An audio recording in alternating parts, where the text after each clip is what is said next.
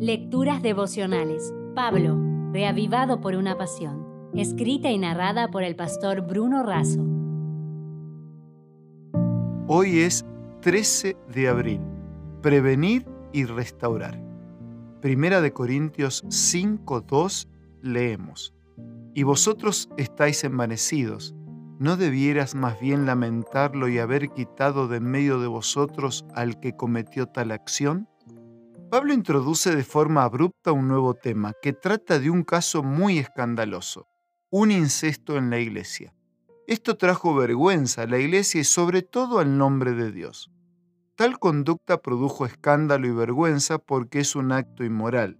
A pesar de eso, los miembros de la iglesia estaban convencidos y orgullosos de su condición espiritual.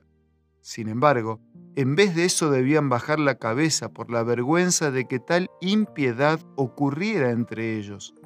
Estaban llenos de soberbia y por lo tanto debían humillarse ante el Señor y realizar las acciones necesarias para remediar la situación. En 1 Corintios 5:6, Pablo pregunta, ¿no saben que un poco de levadura acaba fermentando toda la masa? Mantener en la iglesia a un miembro claramente culpable con justificación de querer ayudarlo a rehacer su vida es no considerar el peligro de su influencia en el grupo de creyentes. Con frecuencia, es mejor para el individuo ser separado a fin de que perciba que sus actos no están en armonía con las normas cristianas y por eso no pueden ser tolerados. La iglesia debe desaprobar el pecado y ayudar al pecador siempre. Nunca debemos olvidar, por sobre todas las cosas, que es Dios quien juzga los pensamientos, las palabras y los actos de todos. Aunque la persona reconozca o no la soberanía divina, es Él quien juzga todos los aspectos de la vida. Él aprueba o condena según su sabia justicia. Aquí, el problema no era solo social, era también un problema moral y espiritual. La Biblia claramente dice cómo debe ser tratado alguien que yerra, dando los pasos bíblicos de desaprobación, corrección y restauración. Además se debe enfatizar la prevención, porque siempre es mejor prevenir que curar.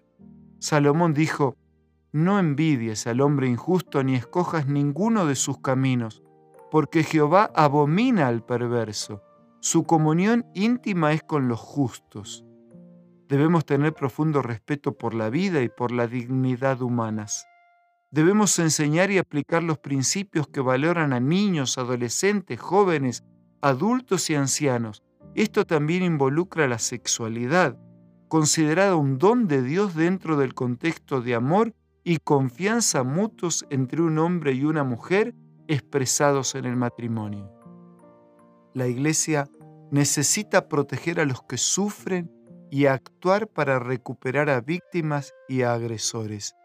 Es necesario levantar al caído en tanto fortalecemos al que está en pie, como bien lo expresó Jesús en la regla de oro. Así que todas las cosas que querráis que los hombres hagan con vosotros, así también haced vosotros con ellos, pues esto es la ley y los profetas. Si desea obtener más materiales como este, ingrese a editorialaces.com.